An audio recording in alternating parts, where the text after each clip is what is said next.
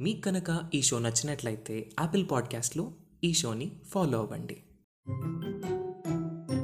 ఇది కథానిక.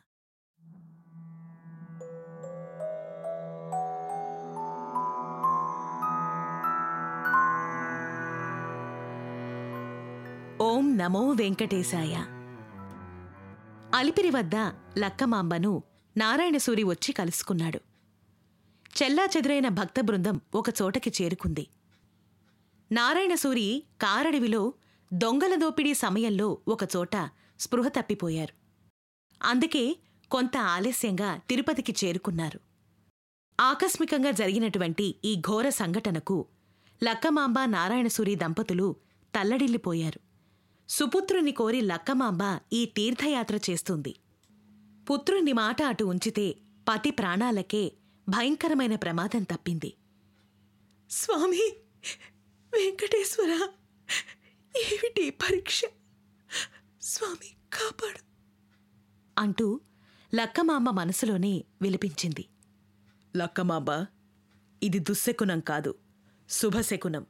స్వామి లీలలు మనకు అర్థం కావు.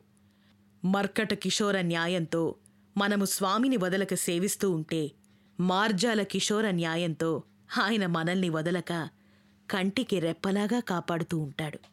ఇందుకు ఈ తెల్లవారుజాము జరిగినటువంటి సంఘటనే నిదర్శనం. తెలుగు దేశానికి మంచి రోజులు రాబోతున్నాయి. నాకు ఆ బాలవీరుణ్ణి చూస్తే ఇదే అనిపించింది. ఉత్తర భారతదేశం మొత్తం విదేశీయులకు స్వాధీనమైపోయింది. ఆంధ్ర కర్ణాటక సామ్రాజ్యాలు యువనుల దండయాత్రలో నిర్వీర్యమైపోయాయి. మానవులు కాదు కదా? దైవధనానికి కూడా రక్షణ లేదని ఈ సంఘటనే నిరూపించింది. లక్కమాంబ శత్రువులు దేవాలయాన్ని దోచుకుంటున్నారు. ధర్మం పతనమైపోయింది. దీనిని ఉద్ధరించే ఒక మహావీరుడు నీకు కలగాలని నీవు మనస్ఫూర్తిగా ప్రార్థించు. ఆ వెంకటేశ్వరుడు నీ మొరని తప్పక ఆలకిస్తాడు. నాకు ఆ విశ్వాసముంది అంటూ నారాయణసూరి లక్కమాంబతో మాట్లాడుతున్నారు. లక్కమాంబ దైవాంశ సంభూతురాలని నారాయణసూరికి నమ్మకం. లక్కమాంబ స్వగ్రామం మాడు ఊరు అక్కడ మాధవస్వామి దేవాలయం ఉంది. చిన్నప్పటి నుంచి లక్కమాంబ మాధవస్వామి కోవెల సేవకే అంకితమైపోయింది.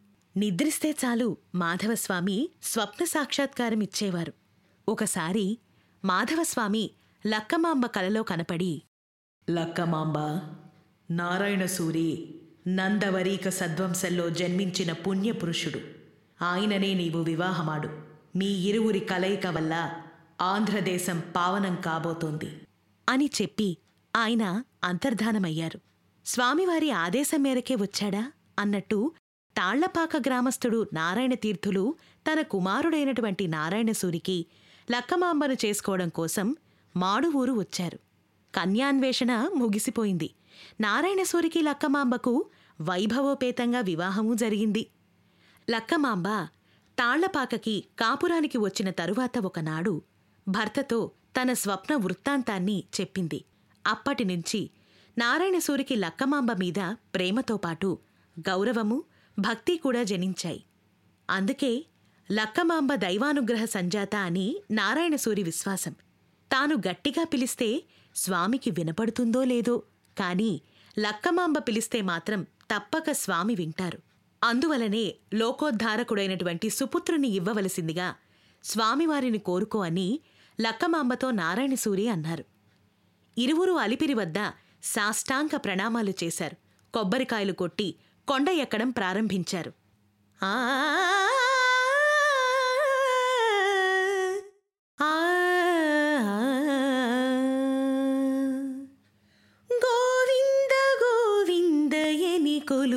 కొలువరే గోవిందాయని కొలువరే. ఆపదమొక్కులవాడా అనాథరక్షక గోవింద గోవింద. భక్తుల నాదాలతో నినాదాలతో సంకీర్తనలతో వాతావరణం దివ్యమై భవ్యమై భక్తిరస ప్లావితమై ఆనందరసతుల్యమై మాధుర్యభావం ముహుర్ముహురితమవుతున్నది. భక్తులు ముందుగా తిరుపతి గ్రామదేవత గంగమ్మకు వందనం చేశారు.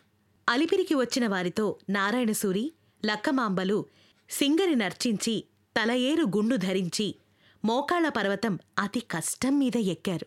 ఆ తర్వాత కర్పూరపు కాలువను దాటారు. అక్కడ వాతావరణం చూసేసరికి భక్తుల శ్రమ మొత్తం తీరిపోయినట్లుగా అనిపించింది. అంత సుందరంగా ఉంది. ఆషాఢ మేఘాలు శేషాచలంపై గుంపులు గుంపులుగా విహరించటంతో నెమళ్ళు పురువిప్పి క్రేంకార సంగీత నేపథ్యంతో నాట్యం చేస్తున్నాయి. దూరంగా అడవి ఏనుగులు ఘీంకారం చేస్తున్నాయి. స్వేచ్ఛగా తిరిగే కామధేనువులు వృషభాలు అంబారావాలను రంకెలను వేస్తూ సప్త స్వరాలతో శృతి కలుపుతూ ఉన్నాయి. మధ్యాహ్నం వేళకల్లా నారాయణసూరి దంపతులు తిరువేంకటనాథుని నివాసానికి చేరుకున్నారు. భూలోక వైకుంఠమైనటువంటి వెంకటేశ్వర సన్నిధానాన్ని చూసేసరికి భక్తి ఆవేశం వెల్లుబికింది. దేశీ కవితాగానం చేయసాగింది. శ్రీనివాస!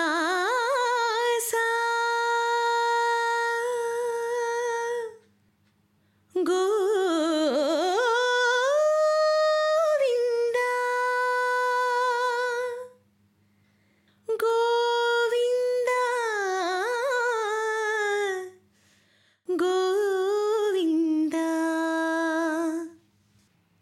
ఇలాగా దేశీ కవితాగానం చేయసాగింది. నారాయణసూరి లక్కమాంబతో పుష్కరిణిలో స్నానం చేసి దగ్గరలోనే ఉన్నటువంటి తదితర వరాహస్వామిని సేవించుకున్నారు.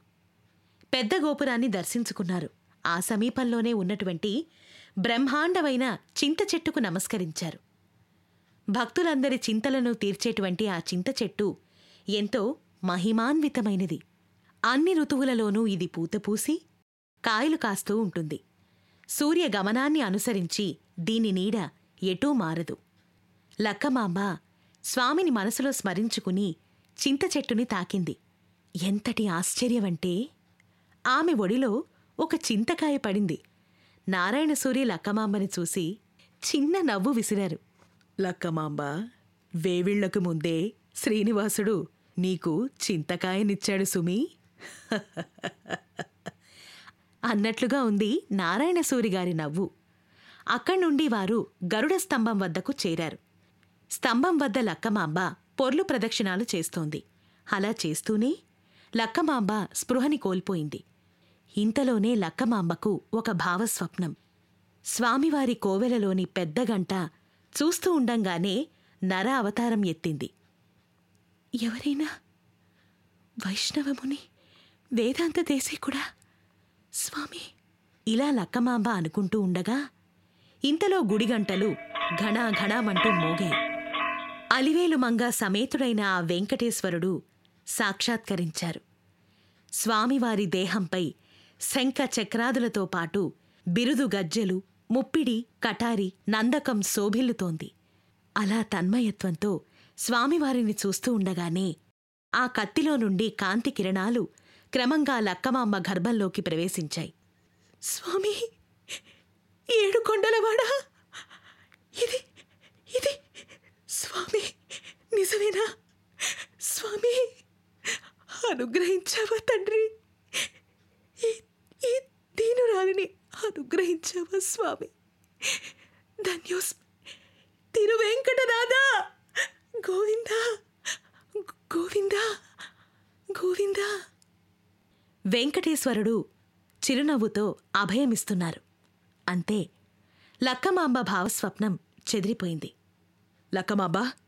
లక్కమాంబ ఏమిటి? ఏమిటి నీలో నువ్వే అనుగ్రహించావా తండ్రి అంటున్నావు? ఏమైంది? అంటూ నారాయణసూరి కాస్త కంగారుగా అడిగారు. ఏమిటి? అవునండి స్వామివారు నాకు నాకు దర్శనమిచ్చారండి. వారి ఖడ్గం నందకం నా గర్భంలోకి ప్రవేశించింది. ఆ స్వామివారు ఆ స్వామివారు నన్ను అనుగ్రహించారండి. ధన్యోస్మి స్వామి ధన్యోస్మి ధన్యోస్మి స్వామి ధన్యోస్మి. అంటూ లక్కమాంబ భక్తావేశంతో చెప్తోంది. నారాయణసూరి ఆశ్చర్యపోయారు. తర్వాత క్షణకాలం నారాయణసూరి ఆలోచనా నిమగ్నుడయ్యాడు. తాను నందవరీక బ్రాహ్మణుడు. అశ్వాలాయన సూత్రుడు భరద్వాజ మహర్షికి వారసుడు ఋద్వేగి మరియు స్మార్తుడు. తాళ్ళపాకలో తమ ప్రాంగణంలో నిరతాగ్నిహోత్రం ప్రజ్విల్లుతూ చెన్నకేశవస్వామి దేవాలయం మీద ఆజ్య ధూప ధూమ మేఘాలను సృష్టిస్తూ ఉంటుంది. అట్టి తనకు వేద విద్యా విశారదుడైనటువంటి సుపుత్రుడు జన్మించటం సముచితం. కానీ స్వామివారి కత్తి అంశతో వీరుడు పుట్టటమేమిటి? తమ పూర్వీకులలో కొందరు తామసులు ఉండవచ్చుగాక. కాని తనది క్షత్రియ వంశమా? కాదే. తన కొడుకు రాజ్యపాలన చేస్తాడా? అసలు ఏమిటి దీని అంతరార్థం? అని నారాయణసూరి ఆలోచిస్తూ ఉండగానే ఈ లోపల లక్కమాంబ లేచింది.